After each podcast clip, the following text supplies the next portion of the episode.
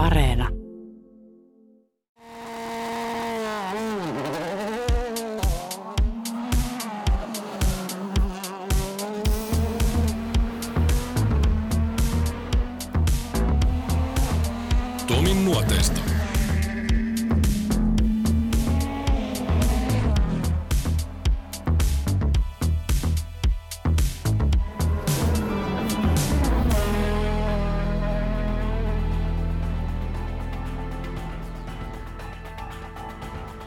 Ari Vatanen, osa 2. Tässä jaksossa jatkamme keskustelua Vatasen kanssa siirtyen ajassa eteenpäin. Siihen ajanjaksoon, joka alkoi Argentiinassa vuonna 1985 tapahtuneen vakavan loukkaantumisen jälkeen. On tietysti hyvä tässä vaiheessa mainita, että mikäli et ole vielä kuunnellut Ari Vatasen ensimmäistä jaksoa, kannattaa se tehdä. Vatanen toipui vakavasta loukkaantumisesta takaisin kilpauton ratin taakse. Liekki oli ennallaan, mutta haasteet hetkellisesti muualla. B-ryhmä oli väistynyt rallin MM-sarjasta, mutta niitä autoja tai niiden erilaisia versioita nähtiin toisaalla. Peugeot siirtyi markkinoimaan tuotteitaan Paris Dakar-ralliin. Kilpailuun, joka vei autokunnat maailman äärilaidoille, ainakin sanonnan mukaan.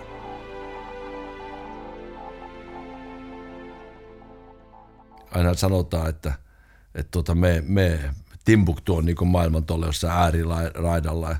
Rita on varmaan monesti syystäkin minun hermostuessaan sanonut, että häivys siitä Timbuktuun. Ja sitten siellä itse rallin aikana me aika monta kertaa Timbuktuun menimmekin ja, ja mä kirjoitin, mä kirjoitin Ritalle joka kerta – yritin väsätä rakkauskirjeen Timbuktusta ainakin pari kirjettä, niistä taista tuli jopa perille asti, että nyt olen täällä Timbuktussa, jonne sä toivoit minun menevän. Mä oon miettinyt, että mitä jos minä olisin syntynyt Timbuktuun tuupovarasia? Miten mun elämä olisi niin ratkaisevasti erilainen ne mahdollisuudet, mitä mulla olisi ja mitä se arkipäivä olisi. Mä oon niistä roolista saanut todella, todella paljon. Jos sä tapaat niitä ihmisiä, jos sä tunne heidän nimiään, jos sä tunne heidän lasten nimiä, jos, sä, jos he ovat vain numeroita. Mutta silloin kun sä tunnet ja näet, mitä se olisi minä, jos minun lapset olisi tuossa. Millä tavalla sun piti muuttaa ajotyyliäsi, koska sut tunnettiin kuljettajana, että lippu heilahti niin kaasu pohjaan ja tuolla Paris-Dakarissa voittoa ei oteta kyllä sillä taktiikalla. No se, joo, se on ihan, se, itse asiassa ne Ärämäärallit on menneet tämän taustan ja maineeni huomioiden, niin hämmästytään hyvin. Mutta tässä mennään taas meidän alkuun meidän nyt tähän yhteen kohtaan, joka on pakko kertoa. Ja, ja, ja kun mä näen, ää, mullekin tämä, tämä amerikkalainen yhtiö Pinterest, tämmöinen, tiedät varmaan mikä, mikä kuva, kuva-applikaatio se nyt onkaan. Sieltä tulee joka päivä niitä kuvia tulee. Ja siellä aika usein ää, tulee, tulee tämmöinen kuva, joka on otettu 87 Dakarin ensimmäiseltä pikatapalle, tai tämä varsinainen prologi, joka määrittelee sen lähtijärjestyksen Afrikkaan. Sehän ajettiin Sergi Pontoas nimissä paikassa Pariisin vieressä, semmoisessa isossa soramontussa. Siellä satoo hirveästi vettä silloin, silloin 80, ähm, äh, onko se kuusi vuoden ihan viimeisiä päivää, olisiko ollut 27 vuoden ensimmäinen päivä. Ja se oli valtava määrä ihmisiä siellä vesisateessa, koska pari vaan oli silloin oli niin iso asia. Ja Rita on siellä ihmisten joukossa. Ja panet Tomi itse siihen Ritan asemaan, kun Atte, minkä hän on ensimmäisen miehensä menettänyt, melkein menetti toisen miehen. Sitten tämä, tämä, tämä, tämä synkkä, musta – täysin, täysin valoton vaihe meidän elämässä siinä sen mun onnettomuuden jälkeen. Ja siitä me herätään tähän valoon pari Dakarin starttiin. Hän tulee sinne prologille ja hän on siellä ja kuulee, kun kukaan ei tietenkään tunnista Ritaa. Ja hän on siellä, kun ihmiset katsoo mun ajo, Vatanen, on se hullu. Se tulee siis kuoleman varjon laaksosta tulee ja nyt se on jo särkenyt auto koska mun auton oikea etupyörä oli jo, se oli, se oli niin kuin irti, se oli aivan sisässä, se oli tullut niin kuin lähes sen konepelin läpi. Ja kun me olimme siinä starttiviivalla, siellä oli siis lähes 300 jotain ajoneuvoa kaikkiaan, siis meidän nämä oikeat kilpa-autot, kaikki pakettiautot, kaikki kuorma-autot, mitä kaikkea siellä onkaan. Se oli hirveän määrä osanottajia. Me lähdimme 30 sekunnin välein. Ja sekamehta lähti samanlaisella autolla minun perääni. Mä sanoin Bernard Sirulle, sanoin kartalukijalle, että nyt näytetään, että Arikin on oppinut jotain. Että nyt tämä on 10 kilometriä, on 5 kilometriä pitkä, meillä on 13 000 kilometriä edessä, että vaikka oltaisiin nopeampia, niin me kyllä sitten, joka lähettäisiin vaikka kymmenentenä liikkeelle siellä Afrikassa, niin se ei haittaa mitään. Meillä on aikaa nousta sieltä. Ja mä lähdin ajamaan niin hitaasti, että sekä mehtä, joka nyt kaikella kunnioituksella ei ollut ihan, ihan nopea kuljettaja, mutta ei kuitenkaan maailman nopeimpia kuljettajia. Hän oli kunnostautuneessa pitkän matkan ralleissa. Hän meni minusta heittämällä ohi ja mä sanoin Bernardille, annetaan sekaan mennä, vaan tässä mitään väliä. Pian sen jälkeen mun auto, auton etu oikein nurkka lysähtää, niin kuin alas. Mä en voi käsittää, mitä on tapahtunut. Ja mun ratti ei käynyt enää oikealle. Mitä on tapahtunut? Ja se on, kun se on, se rata on sullottu semmoinen pienelle alueelle, niin se oli aivan täynnä neulan silmävinkkeleitä se, se, se hyvin hidas rata. Ja mun auto ei käynyt enää oikealle. Eli ainoa tapa ajaa oikealle menevät äh, serpot, neuronsilmä, muut oli ajaa suoraan, kääntää ratti vasemmalle ja peruttaa, jolloin autohan kääntyy oikealle. Taas suoraan, eteenpäin, ratti vasemmalle, peruttaa ja näin venksaamalla pääsin oikealle menevät tiukat muuten läpi. Ja kuvissa ja mehän mennään aivan siis aivan kävelyvauhtiin edetään ja kuvissa näkyy, miten ihmiset epätoivoisesti yrittävät auttaa mua, yrittävät roikkua mun auton vasemmassa takanurkassa kiinni. Se on kolme neljä ihmistä yrittää roikkua, vaikka ei sieltä saa mistään edes kiinni, että niin tasapainottaakseen auto.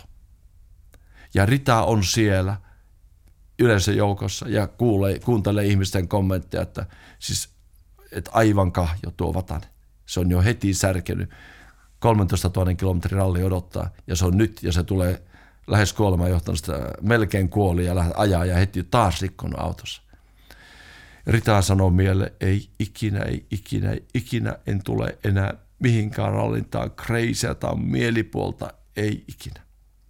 Mä tuun pikatapalle maaliin, Jean Todt, hän on hyvin rauhallinen aina ja hänen kanssa aina puhutaan englantia ja hän ei kestä ranskaa. Ja, ja Jean Todt kysyy, what happened? Hän kysyy, hän pysyy aina rauhallisena. Mä vastaan hänelle, että Jean, en tiedä mitä tapahtuu, mutta tällä kertaa, tällä kertaa ei ole minun vika, koska mä tiesin sen, että ei voi, koska mä en ole koskettanut sitä mihinkään. Ja niinhän paljastui, että sieltä pallon, pallonivelestä puuttuu lukkorengas. Ja ne kävi läpi kaikki muut pallonivelet, jostain vajasta kymmenestä muusta pallonivelestä puuttuu lukkorengas. Ihan uskomaton, eihän pösö niitä, että nehän on erikoistuneita alihankkijoita, jotka tekevät palloniveleitä, joko en tiedä, tuleeko Ranskasta vai Saksasta tai mistä tahansa, niin, niin käsittämätön asia on tapahtunut siinä valmistusprosessissa.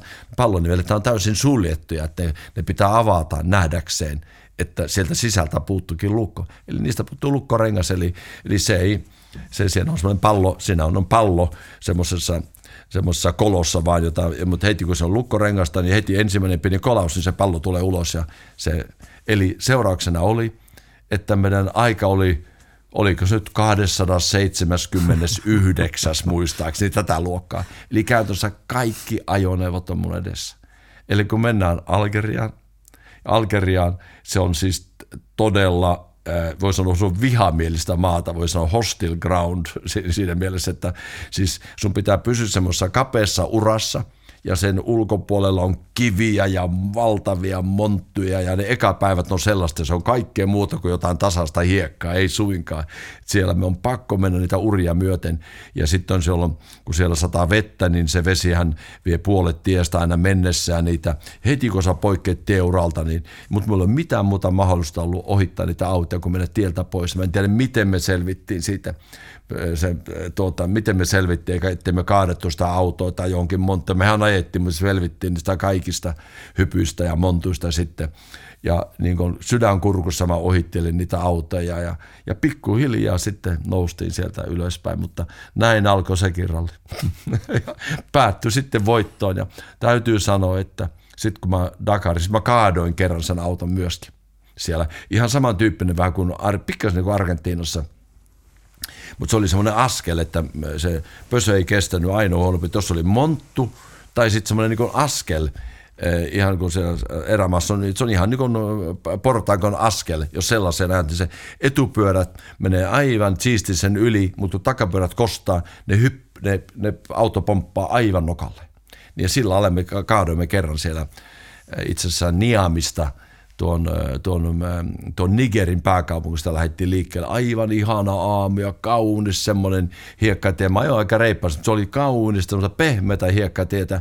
Siellä olikin sitten semmoinen porras, mitä sen kun se on kaikki hiekka, mä en huomannut sitä, mutta onneksi oli niin lähellä maali, että meidän huoltokuorma-autot tuli tuli, tuota, oli sitten niin, ehkä ne tunnin kuluttua tuli paikalle, me johto oli niin iso, että me kerittiin korjata se auto ja, ja tapahtuihan se sitten toinenkin asia, ihan uskomaton asia, nyt näitä tulee mieleen – siellä on, silloin eletään varmaan olla jo Mauretanian puolella. Se on semmoinen todella monta, monta sitä kilometri pitkä Malmi-rautatie, mikä menee keskelle Saharaa, siellä on kaivos. Ja siitä menee sitten tämmöinen, ja mua oltiin varoitettu, mä en ollut ymmärtänyt, että älä mene liian lähelle sitä, sitä, sitä rautatietä – että siellä, et tuota, et siellä voi olla jotain metallin paloja. Tai jo, mä olin kyllä varoitettu, mä en oikein ymmärtänyt sitä varoitusta, mutta mä olin monta metriä siitä rautatiestä, oli useammat eri urat, mutta mä olin lähempänä sitä rautatietä kuin mitä mä olisi sitten pitänyt olla. Ja mulla oli ollut jo kaksi ää, rengasrikkoa, oli ollut jo. Ja sitten mulla tuli kolmas rengasrikko ja meillä on vararenkaat. Ja me ollaan siellä, me johdetaan rallia – ja ei ole enää varaa renkaita. Ja ne kaikki muut autot, ne menee sitten siellä, mä näin, mutta ne on siellä lähes tuota, kilometri meistä sivulle, ne, ne muut tallit, eikö meidän tallin muut autot menikin sitä toista uraa myötä. Mä näin menevän se, mutta liian kaukaa, ei, ei ne nähnyt meitä, enkä mä kerinyt niitä mennä varoittamaan. Ja sitten jo mä ajattelin, että tämä ei voi olla totta. Ja ainoa auto, joka tuli samoja uria kuin me, oli Andrew Kauan. Andrew Kauan.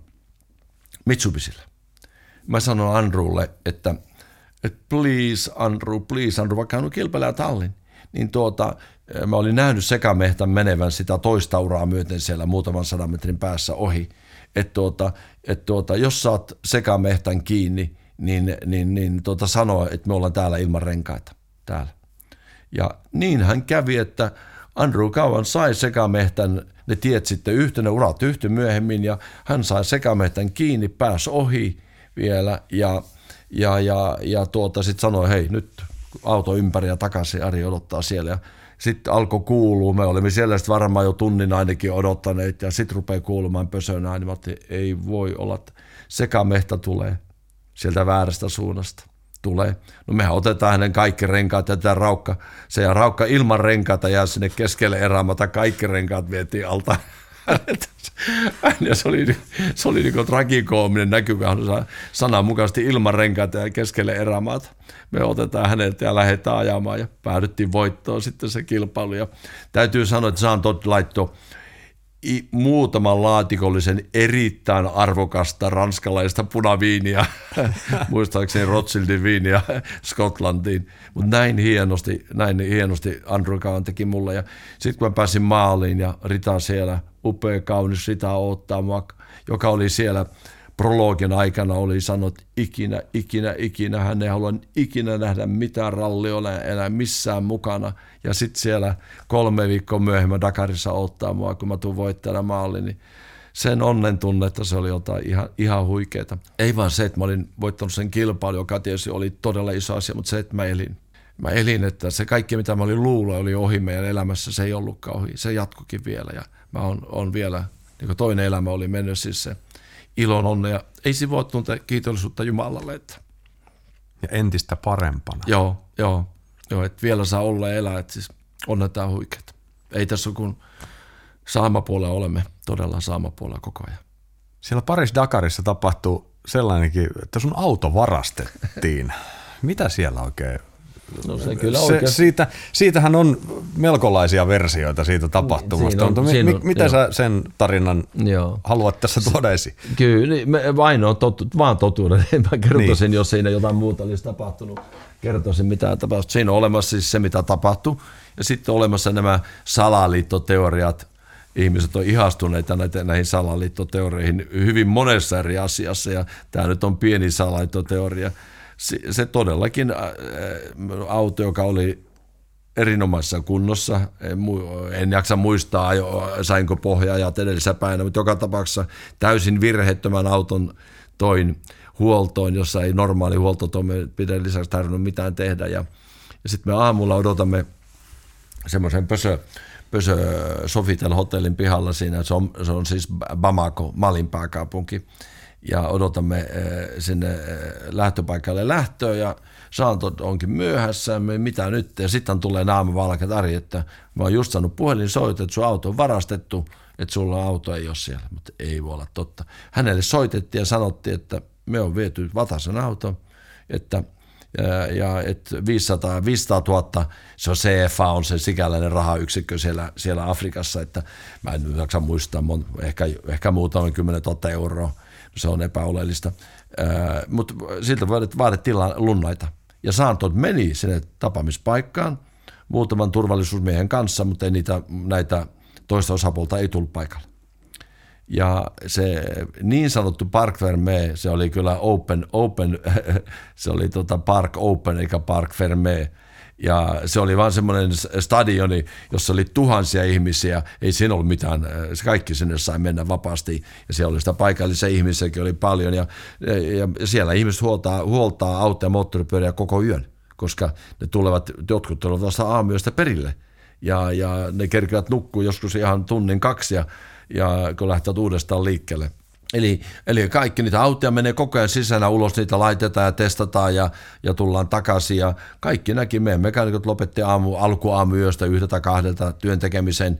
Ja, ja joku aika sen jälkeen kaikki oli nähnyt, että se auto menee ulos, ulos mutta ei siihen, se on ihan normaalia. Siinä ajateltiin vaan, että joku menee testaamaan autoa. Ei kukaan kiinnitä mitään huomioon, paitsi se auto ei tullut takaisin. Ja, ja ja näin se, näin se todella tapahtui, mutta eihän sellaista värikästä ralliautoa saa siellä Bamakossa mihinkään kadotettu, että me sitten löysimme sen auton. Auton sitten tuli paikalle radioasema kuulutti ja se oli siinä tavalla vielä huvittava tarina. Se annettiin joku äh, vihjepalkki, jos joku kertoo, mistä auto löytyy, niin saa jonkun vihjepalkki, niin sinne tulee, kun kaveri tulee tuolla polkupyörällä tuonne kiireellä se hotelli ja hän sanoo, hän tietää, mutta se, sinne taas hotelliin ei lasketa paikallisia. Ja siellä on tietysti ihan turvallisuudenkin takia siellä että täytyy olla asiakas, niin siellä se paikallinen taas vartija, niin, niin tuota, se kertoo sille, joo mä en tiedä missä vata se auto on. Ja ne, ne, ne kiisteli varmaan puoli tuntia keskenään, miten tämä vartija ja tämä, tämä auton olinpaikan tietäjä, niin tuota, miten hän, miten ne jakaa se vihjepalkkion. ihan oikein, se myöhästyi varmaan puolella tunnilla sen takia. Ja, ja sitten se auto löydettiin, mutta sitten mä myöhästyin startista ja vaan puoli tuntia sai myöhästyä, niin sitten, mutta minut hylättiin ja Pösö teki siitä tuota, tuota taas valituksen. Ja se valitus sitten hylättiin, hylättiin tuota, sit juuri ennen kuin oli päivä ennen kuin olin Dakarin tulossa, että mä sitten oli varmaan oli vielä pari tuntia johdossa. Sitten tämmöinen, tämmöinen, tämmöinen laukalta, tämmöinen kankkunen, no ystäväni Juha, niin Piha Piirosen kanssa, niin tuota, he voittivat sitten – sitten tämän, ja se oli heille ensimmäinen, ensimmäinen, ensimmäinen Dakar, ja taisi jäädä ajoksi Juha, ei Juha ottanut muuta Dakaria jääkään, että niin päättyi, että siitä tulee semmoinen puolikas, puolikas voittaja. Myöhemmin, niin kuin meikäläiselle tarkoitin, ja Juha sen ansaitsi täysin, ja, ja sitten eh, myöhemmin on saatu selviä, ketä nämä ihmiset oli, jotka sen auton vei, että kyllä se oikeasti vietiin. Ihan, Afrikasta tapahtuu niin ihmeellisiä operaatioita ja rahaa tarvitaan, ja se on Afrikassa kaikki on mahdollista. Ja sen jälkeen sitten sen autonhan sai hirveän helposti käyntiin, mutta joku oli kysynyt edellisellä päivänä, että miten tuommoinen auto käynnistetään. Se oli äärimmäisen helppo. Virrat vaan päälle ja painetaan nappia siinä kaikki. Eikä niin sovissa ollut edes mitään lukkoja. Et tuota, et sikäli se, se olisi voitu hoitaa paremmin. Sen jälkeen meillä auto oli, oli vartijat sitten joka vuosi. Mike Speak ja Ari Vatanen. Liekö olemassa rallifania, joka ei ole nähnyt vilaustakaan tuosta klassikoksi muodostuneesta vuonna 1989 tehdystä lyhytelokuvasta? Siinä Vatanen kiipeää peukeutilla koloradolaista vuorta ylös. Filmin kenties tunnetuin kohta on se, missä Vatanen nostaa toisen kämmenensä auringon suojaksi. Tutustuin aikanaan Peukeutin testejä Basti Lindholmin kanssa pyöriessäni filmin tehneeseen ranskalaiseen herrasmieheen, joka tivatessani intoutui kertomaan tarinoita kuvaushetkistä. Siihen aikaan ei GoPro-kameroita tunnettu, joten yhtä kuvakulmaa hakiessaan filmiryhmä sitoi auton etukulmaan ison filmikameran, jonka Vatanen sitten rikkoi muistutuksesta huolimatta käytännössä ensimmäisessä mutkassa liian ahneen ajolinjan takia. Oli jutussa sitten väriä tai ei, story oli hyvä ja keskusteluhetki antoisa. Siis samaan aikaan me testattiin autoa. Ja siinä oli sitten hommattu helikopteri tietenkin paikalle, mutta sitähän ei, sitä ratahan ei vuokrattu tai tietä sen takia, että ei tästä filmi, vaan siitä käytettiin hyväksi, kun saatiin kullarvosta tietoa turbosta ja renkaista ja joustuksista ja kaikesta ja samalla tavallaan filmi tuli siinä sivu, sivutuotteena – sivutuotteena tuli. Ja sen takia, kun se tehtiin aikaisin aamulla, heti kun aurinko rupesi nousemaan, sanotaan puoli seitsemältä, niin ruvettiin ajamaan ja sitten yhdeksältä piti vapauttaa. Se oli hyvin lyhyt se ikkuna hmm. joka aamu, se tie, tiehän on auki yleisölle, yleisölle yhdeksästä eteenpäin. Ja sen takia tämä, sitten tämä kohtauskin, kun, kun aurinko on niin alhaalla, niin sitä ei ollut kukaan tullut ajatelleeksi, että pitäisi joku häikäisysuoja olla, että ihan spontaanisti nostan kättä niin kuin kuka tahansa ja että ei se mitään, mitään skriptiä meille ei sille ollut. Mä, minä ajoin vaan ja, ja, ja testattiin autoa ja filmimiehet filmoivat sitä samaan, samaan aikaan ja,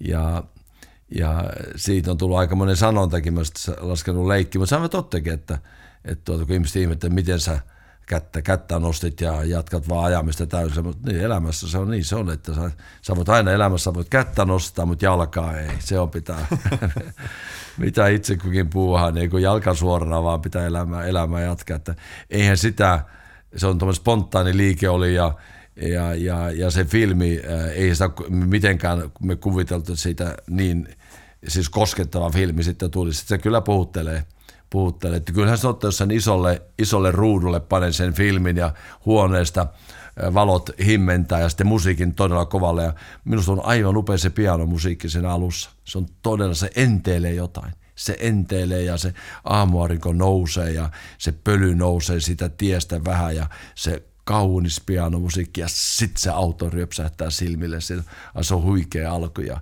ja se, on, se on kyllä – se ei jätä. Minäkin aina, kun nyt katson niitä kuvia, aina miettii, että kuka, kukahan tuossa oikein ajoi sitä, mutta ja ihmiset kysyvät, että miten sä nyt uskallisit ajaa noin ja noin lähetä reunaan, mutta silloin kun se auto on sinulle sopiva ja se tuntuu, että se tottelee sun pienintäkin ajatus, sä ajattelet vaan, niin se, se auto seuraa sitä. Ja eihän millään vikuroivalla autolla, mikä on vaikea ajaa, niin voisi ajaa noin kovaa, että, vaan semmoisella autolla, joka on sinun jatke – se on, sä heilatat, vaan se on vaan kun tahtipuikko sun käsissä ja se tekee, niin ei silloin ne, ne rotkotkin unohtuvat. Se on sellainen filmi, mikä on, siis maailman sivu on tehty erilaisia filmejä ja muita, mutta en mä kyllä muista, että yksikään olisi noussut välttämättä ihan noin suureen suosioon. Se on, se on siitä eteenpäin, varsinkin nyt tänä päivänä, kun sitä voi kuka tahansa katsoa YouTubesta. Pistää Ari Vatanen Pikes Peak, niin se video on siinä. Niin sehän on aivan käsittämättömän suosittu ja se kestää aikaa – se kaikki tekninen leikkaus ja kaikki tällaiset, se on aivan kuin se olisi tehty tänä päivänä. Et uskoiko se siinä tehdessä, minkälainen hittituote siitä, jos me ei, käytetään tämmöistä musiikillista ei, termiä, että ei, kestohitti, se on, se on kuin Beatlesin Let It Be.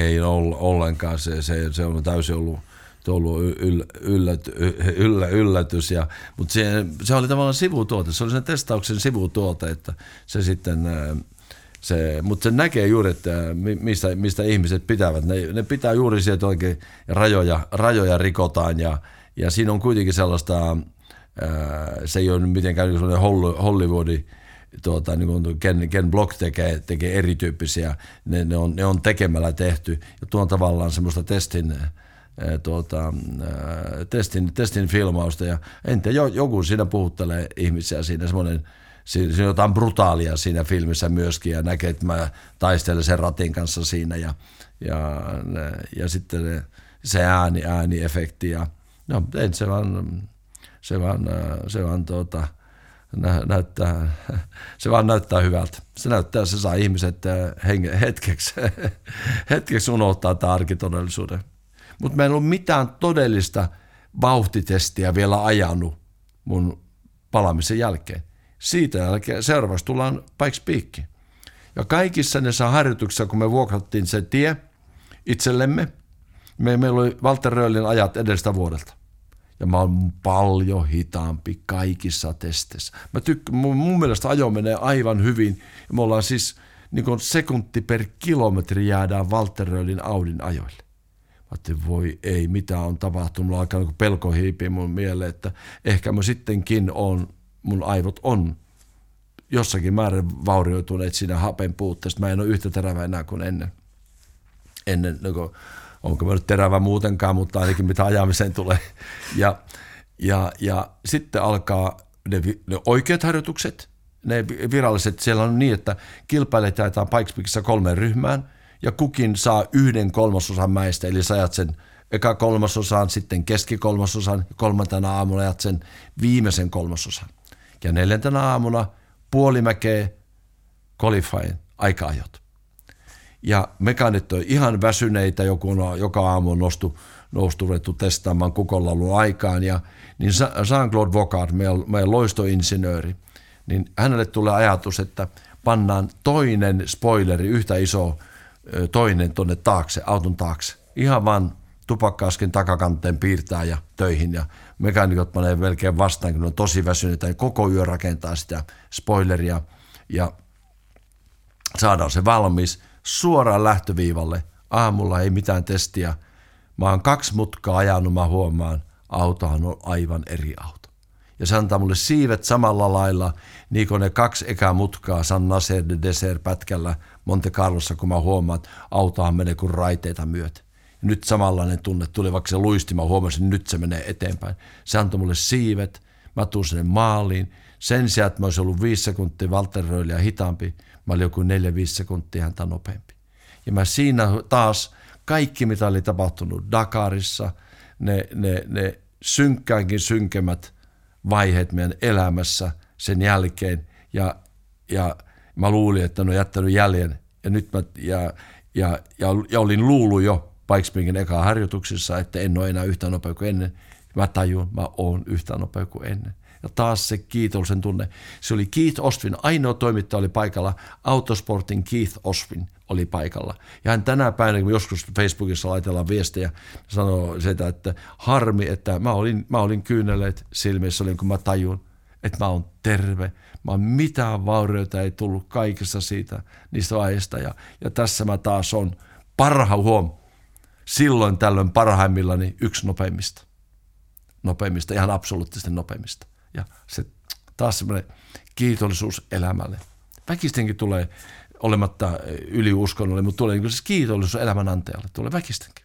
Väkistenkin tulee tuommoisessa tilanteessa. Ja juuri se tausta, mistä sä tulet, että vau, Joo, se on se us, uskomattomia hetki, on saanut kokea. Joo.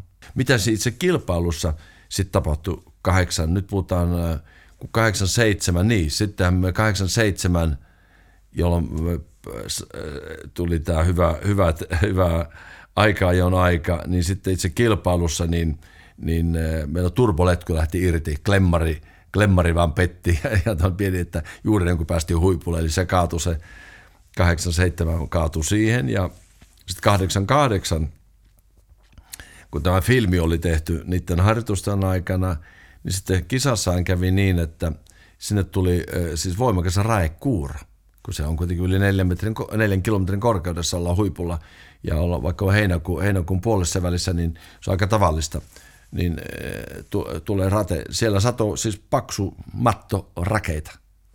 Ja, ja sitten kilpailu keskeytettiin, se oli ennen meidän lähtöä keskeytettiin varmaan tunti puolitoista, odottiin, raket sulivat ja uudestaan kilpailu Ja siellä on olemassa, YouTubesta löytyy semmoinen pala, kun äh, saan tot keskustella insinöörien kanssa ja kysyvät multa, mitkä renkaat sä otat nyt sitten. Mä vastaat, vastaan, että, että kovat renkaat ja mutta nähtävästi mm, mä en tietenkään voi muistaa, mihin mä vertaan. Ne kovatkin renkaat on ollut aika pehmeät sitten. Ne muut on ollut jotain sitten liian pehmeitä. Niin otan kovat renkaat ja vastaan joka tapauksessa me mitä mahdollista tehdä nyt uutta ennätystä. Koska 10 kilometriä oli kuivaa. Ja juuri mihin se aikaa jo loppuu, siinä on ravintola, ensimmäinen ravintola, siinä loppuu metsä, sen jälkeen alkaa putokset ja, ja siitä eteenpäin oli muta, 10 kilometriä mutaa No sitten tämmöinen auto, jossa on yli 600 hevosvoimaa, jonka paino on, painaa 900 kilogrammaa, jonka kiihtyvyys 0-200 on reilusti alle 10 sekuntia, niin sitten sellaisessa mudassa ajaminen ja se rotkot siinä vieressä, niin se onkin sitten hieman käyttääksemme erittäin kulunutta, se on hieman haasteellisempaa. se, on, se on siis se on enemmän, enemmän kuin haasteellisempaa. Ja jälkeenkäänteen kävi niin, huomattiin, että väliajat, niin Juha oli, kun siinä kun se kuivaosuus loppuu 10 kilometrin kohdalla, niin Juha oli yhden sadasosan minua nopeampi siinä vaiheessa. Sitten se muta alkaa, ja nythän äh, ihmiset ajatteli, että se on aina – sen filmin perusteella, että siellä on sellaista aurinkoista, niinhän siinä kilpailussa oli just päinvastoin. Eli kyllä sieltä äh, äh, kuva-arkistosta löytyy niitä kuvia, se näkee, kun me mennään Juhan kanssa siinä mudassa, se mutaa vaan lentää. Ja, ja sitten se alkaa olla vähän kieli keskellä sulla taitu, taiturointia semmoisella autolla, ja ne renkaat on kuitenkin leveät. Ne on semmoiset vähän puoli asfalttirenkaat, millä ajetaan, ajetaan siellä. Ja sitten sillä muta-osuudella me sitten voitin Juhaa jonkun – en mä muista, oliko se tuli jotain kolme sekuntia, kolme sekuntia ja sitten nipistin Walter Röölin siitä entisestä kuivalla ajetusta ennätyksestä, muistaakseni vajan sekunnin, mutta uusi ennätys tuli. Mutta ei kovin hyvä ennätys johteen siitä kelistä, mutta oli se tosi hieno, että tuli se uusi ennätys kuitenkin. Ja, ja sitten Seuraavana vuonna 89, kun se oli kuivaa, se ylösasti. Mä olin pari-kolme kilometrin loppuun. Mä olin jo 15 sekuntia mun edellisen vuoden sennetyksen alla, koska se oli kuiva. Sitä oli upeata ajaa sitä kuiva, niin nopeata autoa kuivalla. Kunnes tein vataset ja luistin pikkasen leveäksi, mutta ensille rotkon puolelle, vaan, vaan kallion puolelle, mutta tuli vaan rengasrikko. Kosketti pikkasen hipaskiveen ja, ja, ja sitten en, enkä saanut engätystä sitten. Eli se, siitä, se ennätys jäi, se hyvä ennätys jäi saamatta ja se huono ennätys jäi sitten sinne voimaan edellisestä vuodelta ja sen jälkeen koskaan ei menty enää Dakariin. Ei anteeksi, Pikes Sun ura jatkui vielä todella monta vuotta eri tehdastiimeissä, mutta se mikä siinä on silmiin pistävää, niin sulla täysiä MM-kausia ei juurikaan uralla ole. Ei, ei. Taitaa olla ainoastaan se yksi, jolloin sä voitit maailmanmestaruuden. No näin voi, näin voi Ehkä. sanoa. Joo, näin, näin, näin, näin voi sanoa. Voi laskea leikkiä silloin, että mä oon ainoa kuljettaja, joka on voittanut kaikki – mestaruudet, mitä on ajanut, jos on niin. kerran ajanut. Tai ei. No leikki, leikki leikkinä, mutta silloin ajettiin, ajettiin silloin milloin rahat riitti ja ne tehtäiden ohjelmat ja ne säännötkään, ne ei ollut sittenkään ei ollut pakollista osallistuminen kaikkiin kilpailuihin. Se on totta, se oli musta vähän niin kuin repaleista oli se. Ja sitten mä ajoin niitä erämaaralleja myöskin samaan aikaan ja siinä tuli sitten vähän hassu tilanne, että kun mä ajoin Citroenilla, ajoin erämaaralleja ja ja Mitsubishi oli sitten meidän päävastustaja. Ja sitten mä ajoin Mitsubisilla taas, taas MM-ralleja. MM-ralleja. Ja siinähän sitten kävi se, kun Galantilla mä en kyllä koskaan, en usko, että monen asia voi sortua, mutta en, en ehkä vääränlaisen itsekehumiseen, mutta se on selvä, että kyllähän sillä, ei sillä Galantilla nyt kukaan muu vauhtiin päässyt. päässyt ja, ja parhaimmillaan ajoin hyvin sillä raskaalla Galantilla ja sitten Jyväskylässä vuonna vuonna 1990. Sitten mä lauantaina spinnasin kerran ja piti perutella hyvä säikäyksellä selvitti, mutta siinä meni 15-20 sekuntia meni aikaa siinä sitten auton venkselaamisessa tuolla lauantai-iltapäivällä. Ja sitten mä loppujen lopuksi Carlos Sainz, joka ajoi Toyotaa vastaan, Toyotalla, niin sillä kuitenkin raskaalla galantilla hävisimme vain 19 sekunnilla tuon suurajohtaja. Ja se tuntui ihan kuin voittanut. Se tuntui aivan, se, mulle se tuntui yhtä makelta kuin voitto että sillä autolla olin pystynyt siihen. Ja sitten en Andrew kauan ja en saanut kiinni, kiinni sen kilpailun jälkeen. Me muutettiin sitten, fyysisesti muutettiin Ranskaan silloin. Muutto oikeasti tapahtui sitten sen suuren jälkeen. Ja sitten ensimmäinen aamu, niin uusi elämä alkanut Ranskassa, uusi koti, uusi, ihan kaikki wow, wow, täällä ollaan nyt Ranskassa, Ranskan Tuupovaarassa. Puhelin soi ja Andrew äh, kauan täällä sä oot Arit, mulla sulle huonoja uutisia. Mä olin vielä ilon, että siitä vielä tuntui hyvältä sen eh, Jyväskylän se menestys toinen sija. Andrew sanoi, tuota, että tuota, sulle ei nyt ole auto, japanilaiset ei halua, että sulla on auto ensi vuonna, että me on annettu sun auto Timo Saloselle. Se oli järkytys mulle, koska sen mun koko maatilan osto, niin mä olin täysin ylioptimistinen ää, ää, siinä mun laskelmissani, miten se maksetaan ja, ja, ja, ja sitten ää, mä olin ajatellut aina, että no eihän se on rikos yrittää ostaa jotain, jos ei rahat riitä, niin sitten se myydään, eihän se on rikos. Ja, ja, ja sitten tämä koko kulmakivi, se oli perustunut muutenkin hakarat, hatarat talouslaskelmat. Ja, ja se, se oli ensimmäisen aamuna tuli sellaiset, sellaiset, sellaiset uutiset ja, ja, ja sitten mä samaan aikaan en ollut sitten, olin, mulla ei ollut Citroenilla paikkaa sitten seuraamaan, se, niitä, se meni jännästi se, se tilanne. Sitten mä pääsin vielä Subarulle, oliko mä, vai oliko mä sen jälkeen vielä, joo, sitten mä pääsin Subarulle, kyllä, ei, joo, Subarulle. Sitten mä pääsin yhden taas nälkävuoden jälkeen pääsin Subarulle, joo näin se on totta. Joo. Ja sieltä menit vielä Fordillekin tehdas. No vielä, vielä Fordillekin joo. Takaisin. Ja ainoa kerta, kun on päässyt Portugaliin maaliin, niin oli sitten vuonna 98. Ainoa kerta, kun pääsin maaliin. Ja 77 aloin eka kerran. pääsin maaliin vuonna 98. Kun tullaan tuonne vuosituhannen vaihteeseen, se edelleen se ura, se jatkuu todella pitkään. Siellä oli tämmöisiä yrityksiä, tai en tiedä, mitä sä itse näit sen? Oliko sulla vielä silloin se, että saisiko täyden kauden jostakin? Koko ajan palo se liekki, mutta se ei vaan Ky- sit ikinä natsannut enää. Joo, juuri näin, juuri näin. Siis oli totta kai oli haave, että koska mä tunsin, että mulla olisi vielä vauhtia tallella, mutta totta, totta kai se on selvä, että mä sitten niillä eh, varsin harvoina kertoina, niin sitten tein vielä myöskin virheitä. Kyllä mä muistan, miten mä kirjoittelin kirjeitä Fordin johdollekin ja koitin, koitin, tota, koitin, koitin taivutella niitä, että meillä olisi vielä mahdollista tehdä hyvä, hyvä tarina Arin kanssa ja, ja, ja sainkin sitten Fordilta. Sitten mä uudessa sellaisessa ajoin ulos, menin viimeisellä harjoituskerralla, menin muuttamaan nuottia tarkistamatta sitä, no siinä juuri siinä mutkassa Nyppylän ylityksessä, mä tuun sen yli. 94 vuotta silloin edetään, niin mä huomaan, ei mulla tietä olekaan, Nyppylän yli tie ja ei se mennytkään. Mä olin mennyt muuttamaan sitä nuottia kerran ja se päättyi, päättyi ulos ajoin ja sitten menin Condor Smithin eh, privaattiautolla ajoin sitten 94 suurajot. Ja eh, mä Fordi tarjosi mulle autoa, mutta mä olin luvannut Condor Smithille vuoden alussa, niin mä, mä ajattelin, että no täytyy herrasmeen täytyy pitää lupauksensa. Ja, ja sain sitten eh, sen Condor Smithin auton ja tiesin, että ehkä viimeinen mahdollisuus vielä ehkä voittaa Jyväskylät. Ja, ja ja sitten ensimmäisellä pikataipaleella kuitenkin samalla jossa Juha koti, koti, koti, koti pikataipaleella, niin rom, romutti tosiaan pääsi kyllä jatkoon sillä Toyota, mutta kaato, kaato sen kunnolla. Veljensä ja, jalkojen juureen. Jotain juuri sananmukaisesti, joo. joo. Ja, tuota, ja meillä kävi tässä ihan pikkasen yhdessä ylämäkeen nousussa. Mä huomasin niin tien reunassa niin pikkasen kosketti, mutta se oikeasti oli pieni kosketus vaan. Ja pian sen jälkeen mun takanurkka menee kasan autosta. Ja, ja siinä meillä olikin magnesium-tukivarret, koska Smithin tallilla oli ratakokemusta. Eihän ralliautossa mitään magnesium-tukivarsia saisi olla, koska se ei kestä tuommoista kolahdusta. Kun siitä olisi rautatukivarsia, olisi tapahtunut mitään, korkeintaan voinut vääntyä vähän, niin se magnesium-tukivars meni, meni rikki meille ja se meidän seeraalle kesken. Mutta mulla oli kova toivo edes voittaa yksi, edes yksi MM-rallia. 93 Subarullahan se oli todella lähellä.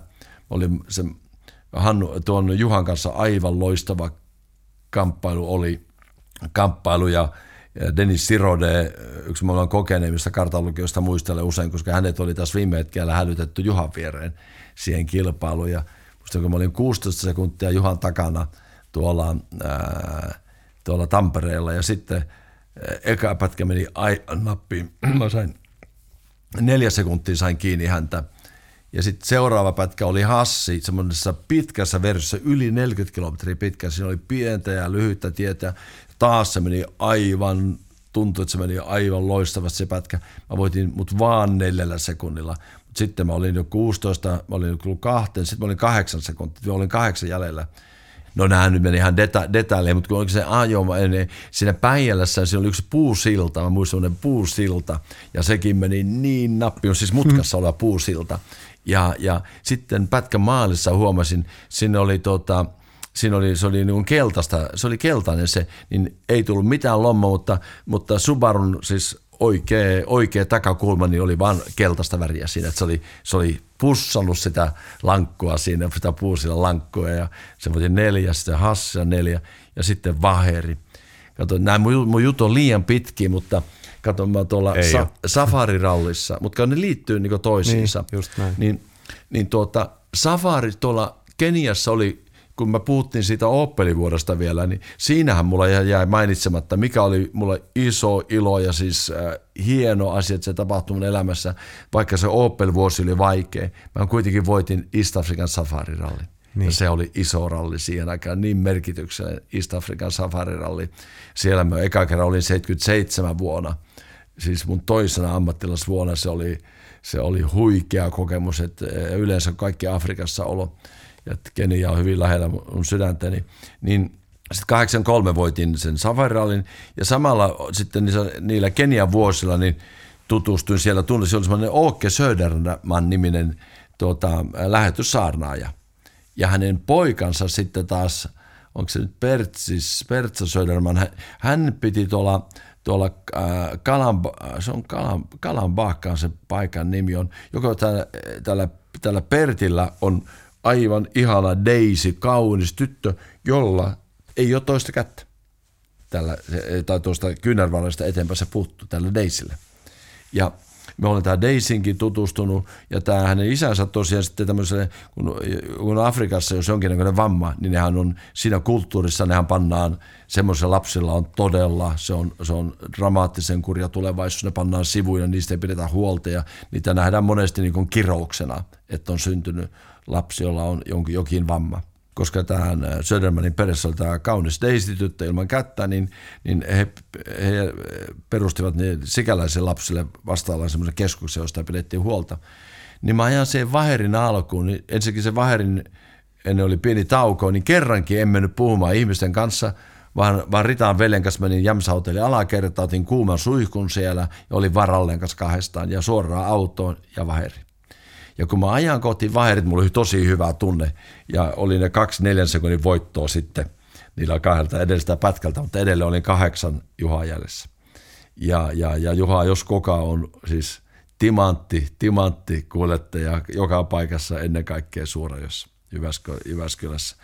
Ja mä ajan väherin patkalle, niin kukas muu kuin Daisy kävelee poikaystävänsä kanssa tämä Kenian Daisy Söderman kävelee siinä. Mä siitäkin näen semmoisen heti ison kuvan mun mielessäni siellä niihin Kenian vuosiin, hänen, hänen vanhempiin, hänen iso isänsä, kaikki mitä mun elämässä oli tapahtunut. Ja siinä tämä Daisy kävelee. Mä saan siitä semmoista lisää, lisää potkua vielä siihen, siihen, että mulla oli hupea tunne, kun mä lähdin sille pätkälle. Ja sitten siinä pätkällä tapahtui yksi semmoinen missaus, mua harvitti aivan hirveästi. Tullaan tosi nopeasti tullaan talolle ja tuota, mun piti panna 504, kun tullaan sen talolle, se on nyppy, ja sitten se taittu sen talo edessä, että tonne vaan nelosella. Mä vetään viikot 502. Mulla menee kakkoselle se suoraan. Ja kerkiin pikkasen nostaa kytkintä ennen kuin mä tajun, jolloin moottori kiekasee. Oh, takaisin neloselle ja sitten se niin painavaa mun mieleen.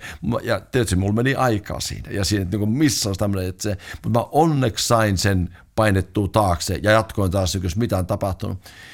Vähän siitä talosta eteenpäin. Ja mä huomaan, että moottori, totta kai se vähän, mitä tapahtui moottorille. Sitten mä huomasin, että se toimii hyvin.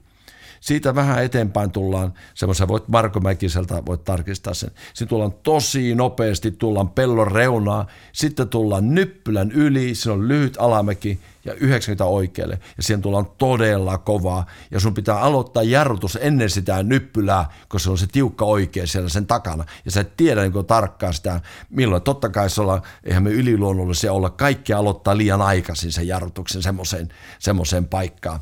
Niin Marko Mäkinen on siellä mutkassa, hänen Markon kertomana, hän on siellä, hän näkee kun autot tulee sitä nyppylän yli häntä kohti ja kääntyy hänen edessä sitten Markusta katsottuna vasemmalle ajosuunnassa oikealle. Markku näkee, kun Subaru näyttäisi, kun lentäisi sieltä nyppylä yli. Markku sanoi, että se on yksi niitä harvoja kertoja, kun hän ei pystynyt ottamaan valokuvaa. Hän katsoi, että se auto tulee hänen päälle. No siitä mä olin kuitenkin sitten kääntynyt hänen mutkassaan ja mä tuun, eli se meni täs, tällä lailla se pätkä. Ja vielä se yksi missaus, vaihde missaus siinä. Timo Jouhki oli katsomassa vähäinen maali, sanoi, tuntuuko maa tärissy. Timokin myös sanoi, kun sä tulit, tuntuuko maa tärissy. Mä tuun maaliin, niin vaikka se edelleen 40 kilometrin pätkä, jossa on mennyt aivan nappia, voitiin vain, vain neljä sekuntia, mutta siitäkin tietysti Juha vastaan saa olla tosi iloinen, jos voittaa neljällä, mutta kuitenkin neljä sekuntia per yli 40 kilometriä. Nyt se vaheri, se on jotain noin parikymmentä kilometriä se vaheri, niin mä voitankin hänet muistaakseni 11 sekunnilla. 11. Se on verrattavissa siihen Sanna Seer Desert pätkään, mikä tapahtui siellä, siellä, siellä Monte Carlos, joka nosti mut ihan eri, taso, eri, eri tasolle. Ja mä olin yhtäkkiä, mä olinkin miinus kahdeksasta, olinkin plus kolme. Mä löin siinä Vaherin maalissa, kun mä näin Juhan ajan, niin mä löin, mä löin nyrkillä niin kovasti Subarun kattoa, että mä säikäin, että apua, eihän mun ranteelle tapahtunut mitään. Ihan oikeasti, sitä ilosta, koska et lyhyehköllä pätkällä 11 sekuntia. Ajattele, miten se meni se ajo. Se on niitä yksi mun niitä kolmesta parhaasta pätkästä mun, mun elämässäni oli tämä tapahtuu sen jälkeen, kuulostaa hirveältä selittelyltä, mutta mun Juha Neana, se Deni, Deni on myös sitä, kyllähän Mark, Juhakin joskus kysyi, oliko sun Mark Arju kuin oikotie sillä niin laski leikkiä, mistä sä oikasit sillä pätkällä laski leikkiä. Ja, ja tuota, sitten ajettiin kaksi pätkää putkeen, jolloin jälkimmäisellä oli jo vähän pimeätä. Oli pakko panna valot sitten ennen seuraavaa pätkää. Ja meille pannaan valot siihen ja Subaruhan oltiin, se oli ensimmäinen kilpailu Impertsala. Ja siinä, on, siinä konepelissä on semmoinen ilmanottoaukko, josta se saa ilmaa koneeseen, mutta siinä ilmanottoaukossa on myöskin vesiruiskut, jotka ruiskuttavat vettä siinä tuo lauhduttimeen, turbon lauhduttimeen. Että ne on piilossa siinä äh, ilmoittoaukossa. Ja nämä, nämä, nämä valot, isot spotit tulee siihen ilmoittoaukon eteen. Ja sitä ei oltu testattu, eikä, tai oli tuota, kerran sateessa, kun olimme testanneet niitä valoja, kun tämä oli ensimmäinen kilpailu, niin mä lähden sitten pannaan ne valot päälle, mutta en mä valoja tarvitse sillä, sillä ensimmäisellä pätkällä. Mä lähden liikkeelle ja niin mä näen, että vettä tulee tuulessa. Mä ajattelin, voi ei, että miksi mulle alkaa vesisade ja Juhalle ei ollut mitään vesisadetta, kun Juha lähti mun edessä, niin hän ihan kuivaskelissä. Ja tuota, että mun pitää panna pyyhkiät päälle, että miten voi olla näin huono tuuri, että mulla on vesisade ja Juhalla ei. Ja sitten niin pikkasen tuntuu, että, ei tuota, että moottorikaan ihan ei vedä hyvin. Mitä oli tapahtunut, niin se, ne, se, se, ne valot, jotka oli se ilmoittauko edessä, ne muodostettiin niiden taakse semmoisia pyörteitä ja ne veti sitä, niistä vesi, vesi sen veden, jota ruiskutettiin se lauduttimen, ne veti sen veden ulos. Ulos sieltä se ei mennytkään se lauduttimen moottoriin, vaan se tuli siitä tuulilasille se vesi. Ja eli ei sehän kun, ja niin tarkkaa taistelua niin kuin se oli Juhan kanssa, ei mihinkään tämmöiseen ole varaa, niin mähän jäin sillä pätkällä sitten jäin, jäin, jäin jo paljon ja sitten romahti, että se tämmöisen, en tiedä olisinko voittanut sitä kilpailua, mutta se oli hyvässä mallissa kuitenkin. Eli, eli siihen sitten kaatui se mun viimeinen mahdollisuus voittaa MM-ralli, jota mä olisin oli vähän toivonut, että se kiva voittaa yksi MM-ralli, koska sitä vauhtia sitten oli, mutta tein paljon omia virheitä, enkä saanut sitä, sitten sitä pakettia. Se ei sitten onnistunut, mutta hyvä näin, näin se piti tapahtua. Ja vuonna 2003 oli viimeinen MM-ralli, minkä ajoit. Se oli jo sitten se kuuluisa 50 kilpailu, täytyt 50 vuotta just niillä nurkilla vielä kerran kävit ajamassa. Minkälainen tunne se oli ajaa vielä kerran kotiyleisön edessä? Se kannustus oli, mä olin itse silloin töissä, siellä taisin olla kuuluttamassa tai jotain, en, en nyt ihan tarkkaan muista, mutta, mutta se kannustus oli aivan valtava.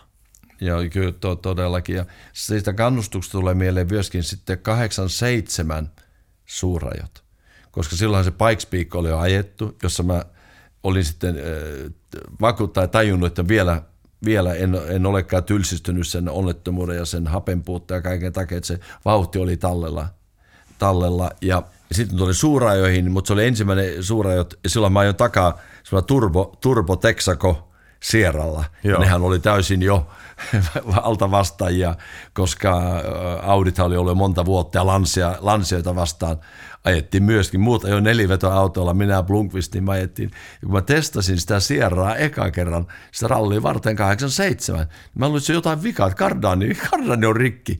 Ihan oikeasti, kun lähtikin soratiellä, niin se vaan kuuluu vaan, kun soralinta ja auto ei etene. Ihan oikeasti.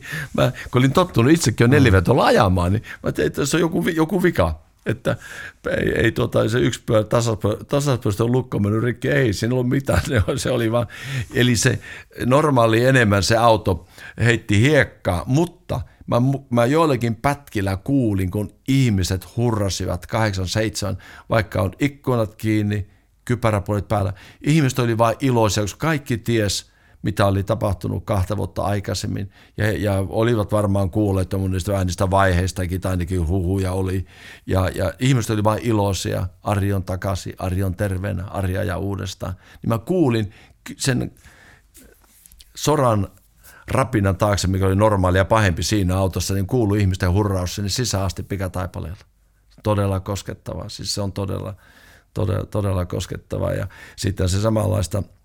Ää, niin ja, niin, ja ajoin muuten yhdelle pätkälle, yhdelle muistaakseni on yksi tosi nopea pätkä oli tuolla Päijänteen itäpuolella, missä ei ollut paljon, kun kerran sen auton vauhti, niin siellä ei ollut mitään hidasta enää, niin mä ajoin yhdet pohjatkin vielä sillä ja tulin toiseksi. Joo, kyllä. Loppujen lopuksi tulin toiseksi. Kyllä. Ja ajoin tietenkin Valkeakoskella, ajoin liikenteen jakajaan, ja siitähän Stick tykkäsi sitten huonoa, mutta mä aina niin, ja sitten tuolla ää, ää, ää, tuota, hyvän aikaa tuo äh, Hartolassa, niin siellä ihan, ihan tuossa filmilläkin näkyy se, just maaliviivalla, niin me top sladiin ja pikkusen etupyörät menee, että ihmiset joutuu työntämään mua, että pääsen takaisin. Et siinä meni, sitten mä ajoin koska liikenteen jakajaan, jolloin tuota, mä taisin ostaa vähän AT-pisteitä ja aina tipahin sitten stigin taakse ja sitten ajoin taas ohi, taas tipahin, sitten ajoin taas ohi ja, ja tuota, sitten ihan lopussa taas jotain tapahtui mutta Peter Astroff näki, että mä menen ajamalla ohi joka tapauksessa Stigistä ja pelkästään sitä kaksittain taistelua ja ehkä se on Arja, turhaa Arja pyytää hillentämään, että kyllä se ajaa Stigin. Sitten hän pyysi Stigiä, että älä nyt turhaampaa vastaa, että Arja ajaa sun ohi joka tapauksessa. Tämä oli, ja minä en pyytänyt mitään tallisääntöä, eikä se ollut varsin tallisääntö, mutta Peter Astroff sanoi jotain tämän suuntaista Stigille, että – että tuota, et Ari sun menee ohi ja, ja tuota, niinhän, niinhän siinä sitten kävi, mutta se, oli, se tuntui hyvältä kyllä se kilpailu. Ja sitten se 2003, niin, niin totta kai se oli hieno, mutta kyllä mä rehellisesti sanottuna sitten pelotti välillä ihan, koska oli semmoisia nopeampia kohtia, koska sulla ei ole enää syytä, minkä takia ajaa se oli vain nautiskelemista mm. ja ei ole enää toivoa uudesta tallipaikasta, uudesta sopimuksesta, et taistele voitosta. Ihan oikein, silloin kun mentiin 180, niin kyllä pikkasen katsot, on, onko tämä nyt ihan järkevää. Mutta kyllä se ajo nautinto jotain ihan muutama hetkeä lukuottamatta, niin oli ennallaan. Silloinhan mun seuraavat EU-vaalit lähestyivät. Ne oli sitten seuraavana, seuraavana keväänä 2004 ja – ja, ja myös sitten äh, Ouninpohjan alussa, kun tiesi, että Kakaristossa on 10 000 ihmistä ja ihana ilma ja kaikilla on se hyvä, ollaanko iso perhettä ja se, se, se ilmapiiri on niin positiivinen siellä, kaikki ovat hyvällä, hyvällä päällä ja se on äh, tuota, semmoista murjottavista suomalaisista ei ole tietoakaan siellä, niin mä sanoin Juhalle, että sopiihan se sulle, jos mä se ikkuna sinne ja koko heiluttelee sitten yleisöllä ja no niinhän mä tein sen kakariston suoran, suoran aikana. Ihmisten hurraus kuului sinne sisään ja kaikilla oli hauskaa ja, ja tuota, Juhan kyllä vaikea lukea nuottia, kun häntä nauratti ja sitten hän setin sen suoran jälkeen hän sinne kakariston pikkutielle on se kuuluisa tiukka, tiukka käännös alkaa se pikkutie ja, ja tuota, Juha pudistelee vaan päättää siitä ja minä sanon, kuule Juha, nyt satoi ääni alaariin. Juhalla meni vähäksi aikaa ja jäi, jäi nuotit lukematta. Ja sitten se elämä oli järjestänyt ihmeellisesti, että mä sitten 2004 seuraavana vuonna en itse ollutkaan enää Suomesta ehdolla, vaan, vaan, vaan tota, presidentti Sirakin uskomattomalla avustuksella, uskomattomalla avustuksella, niin hän, hän junaili minut sitten ehdokkaaksi Ranskasta, mutta tämä on sitten ihan toinen tarina, mutta elämä on aika ihmeellistä siinä tapahtui harjoituksessa Juha Revon kanssa sellainen tilanne. Juhahan on tosi mainio kaveri ja nautin hänen kanssaan harjoituksessa olosta, niin, niin, niin Ouninpohjan pikataipaleen alussa ää, mä olin semmoinen nuorehko mieshenkilö, toimitsija henkilönä ja me ajamme sen kerran läpi ja sitten kun me tulemme toisen kerran, niin hän sanoi, että kun te eka kerralla olitte tässä, niin, niin tota, että meidän auto kosketti, kosketti hänen autoa siinä paikalla, missä hän ää, tuota, kuittaa meidän, ää, meidän ajanne ja me ihmettelemme sitä, että eikä me nyt niin lähellä oltu, me kosketettiin ja hän väittää jo, että me ollaan, että hänen naar, hän vanteessa jäänyt naarmu tai jotain, jotain tällaista. Ja me ei Juhan kanssa niin oikein nähty, mihin se olisi kosketunut. Hän väitti, hän sanoi, että auto, niin puolet autosta pitää maalata uusiksi. Kyllä, me ei oltiin Juhan kanssa niin aivan silmät auki. Ja silloin mä tajusin, että tällä kaverilla niin tuota, ää, tuota, että jotenkin miten ihminen voi sokeutua jonkun oman autonsa ympärille. Ja niinhän siinä sitten kävi. Mä en halua ruveta tappelemaan sen kaverin kanssa. Niin mä en muista paljonko mä maksoin sille kaverille. Me ei Juhan kanssa kyllä koskaan nähty, mihin myös häntä kosketettu hänen autoa tai et silloin kun on toimitsijana seisot vieressä. Että on siis kaksi pysähtynyttä autoa. Me ollaan, jotain, hänen mielestään on tapahtunut suurta. Ja miksi mä kerron tämän? mitalin toinen puoli samassa rallissa oli se, että Antero Räsänen, tämmöinen fiksu kaveri, joka nuoruudessaan, kun Datsuni ajoi 60-luvulla, ajo Jorman Lusenius ja näitä sen ajan Suomen huippia, niin tämmöinen Antero Räsänen oli autoinsinöörinä mukana näissä rallikuvioissa. Ja jonkun sen ajan ajajan tai kuka tietysti toisen mekaanikon kanssa lähtivät koeajamaan sitten ralliautoa ja ajoivat katolleen jossain Helsingin lähestystöllä. Antero halvautui vyötäröstä alaspäin. Ja, ja Antero tuli katsomaan tämän 2000, tämän samaisen 2003 ää, suurajojen tai nesterallin tuota, testiajo, kun mä kuukampään pikataipalla testasin mun ralliauto jonne tuli muuten liikkuvan poliisin silloinen keski johtajakin mulle kyyti. Mä näytin, että jos me nyt kahdeksaa viittaa ajetaan tuolla suoraan asfalttitielle, niin se ei ole, niin, se ei ole oikeasti niin hirveän vaarallista. Ja tuossa näet, että jopa minäkin vanha kuski tällä hieman vanhalla autolla, kun se oli muutaman vuoden vanha se autokin, niin, niin silti 160 ajan täällä niin oikeata nopeutta. No, mutta Antero oli siinä sitten, hän oli tarkoitus, että hän tulisi mulle kyytiin, mutta olisi vaikeaa päästä ralliautoon, aika iso kokonen ja hän oli sitten, hänen se hieno Bemari oli parkkeerattuna sen kuukampaan pätkän varrelle. Ja kun mä ajoin, ei sitä koskaan ei sitten päässyt kyytiin, kun se oli käytännössä, se oli liian vaikea, se oli mahdollista. Nyt Antero on jo edes, edes mennyt, pari vuotta sitten hän, hän, hän, tuota, hän kuoli ja hän, hän sairasteli, sairasteli pahasti, mutta hieno, hieno ihminen, fiksu ihminen. Ja kun hän katsoi mun ajo siinä – oli hieno semmoinen metallivärinen bemari. Niin sen testason aikana, niin sitten Kivilens teki oikein kunnon lommon, teki hänen etuoven. Teki oikein kunnon, se oikein paino, siihen tuli ihan niin kuin, olisi kivellä joku lähetti, se tuli kunnon tämmöinen niin kuin peukalon päällä painettu lommo tuli siihen hänen metalli, metallihohtoiseen bemarinsa. Ennen kuin mä läksin sitten Suomesta pois, niin mä tuossa Ulla, tuossa Ullanlinnan rannassa niin, niin tuota, tavattiin ja Antero halusi, että mä paan ympyrän siihen paunautuman ympärille, tai nuolle, nuolle, anteeksi, nuolella panen ja panen nimmarin siihen viereen. Että hän ylpeänä ajelee, että minun lennettämä kivi on tehnyt lommon hänen hienoon. Ja samassa rallissa meillä on tämmöinen nuori kaveri, joka ei ole elämässään kokenut yhtään vastoinkäymistä, nähtävästi, todennäköisesti jolle joku naarmu, jonka hän väittää meidän tehneen, kuka me teimmekin sen, me Juhan kanssa ei sitä löydetty se naarmu, että mä että suurin piirtein puoli auton maalausta maksoin hänelle tai jotain, en muista enää, mutta joka tapauksessa maksoin hänelle siitä.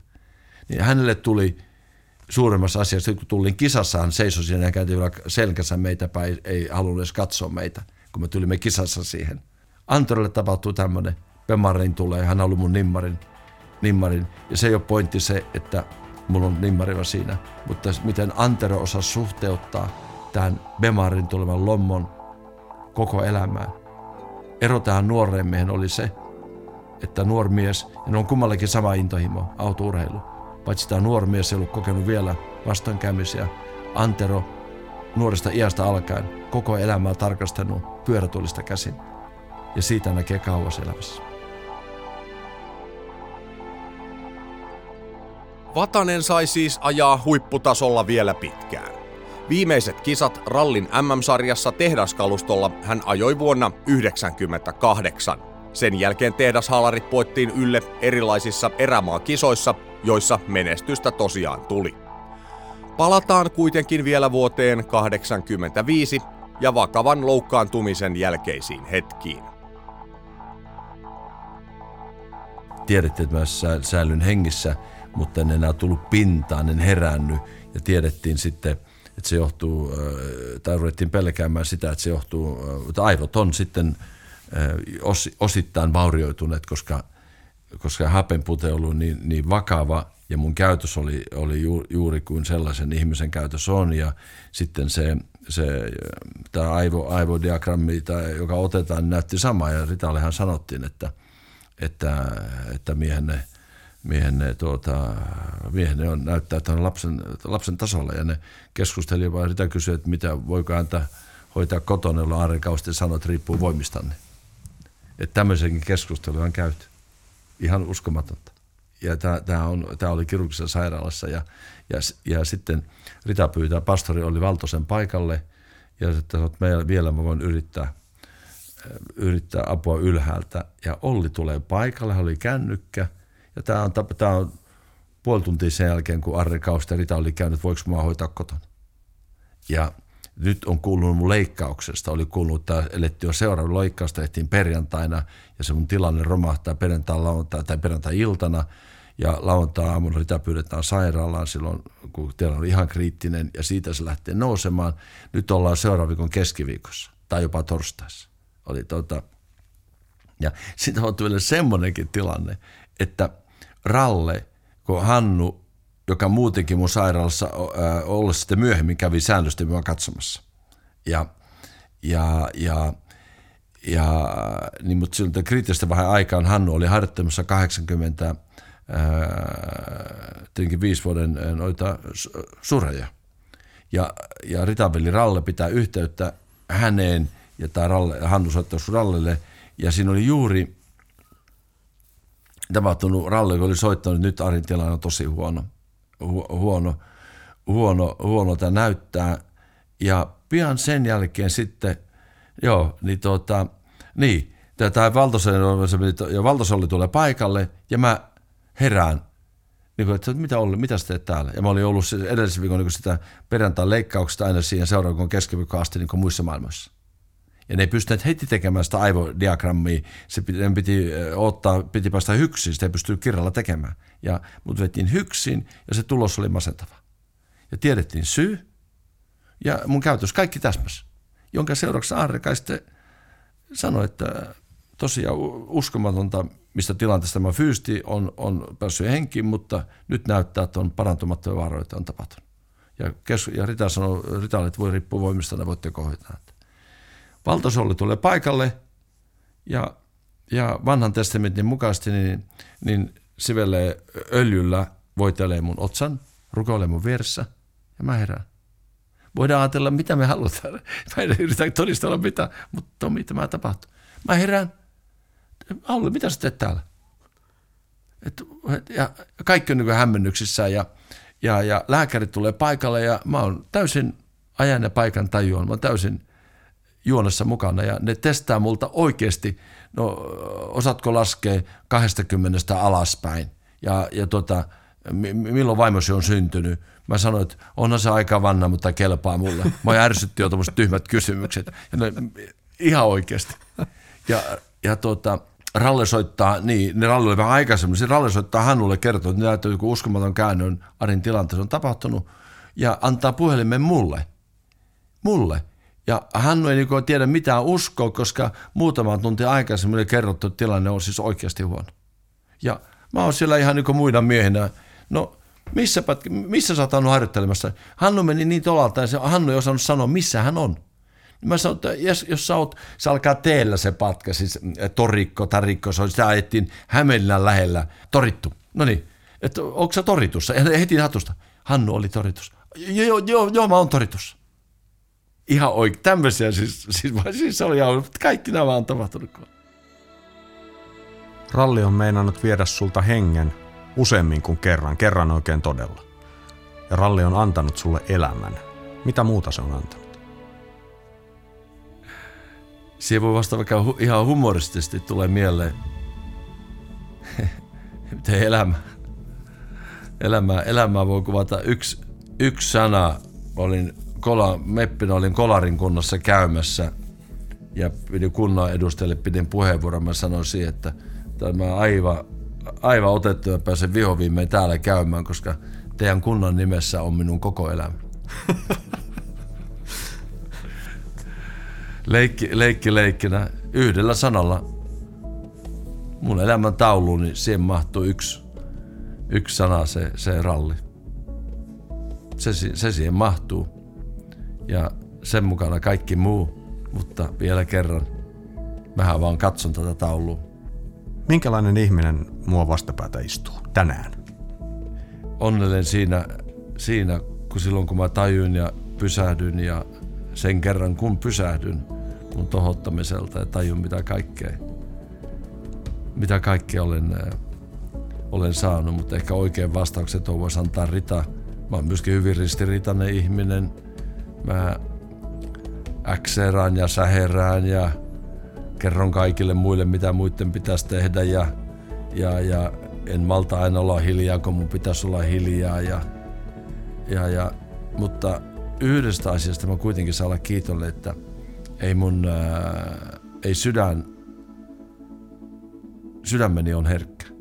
Kyllä mä, mä huomaan omat virheenikin, jotka mua koskee, kun mä tajun, mä oon käyttäytynyt väärin tai väärin ritan suhteen tai, tai ennen kaikkea lasten suhteen. Ei, vaikka kuin haluaisi olla hyvä isä, niin, niin, niin, niin en todellakaan voi paukutella henkseleitä. Että kyllä lapsiakin pitäisi, heitä pitäisi kuunnella, kuunnella paljon enemmän ja, ja, ja, ja, ja ihailla sitä heidän kasvuaan sen sijaan, että olla koko ajan sanomassa, niin kun mulla on aina tapa, että tee sitä ja tee tätä, miksi et ole, miksi et tehnyt noin.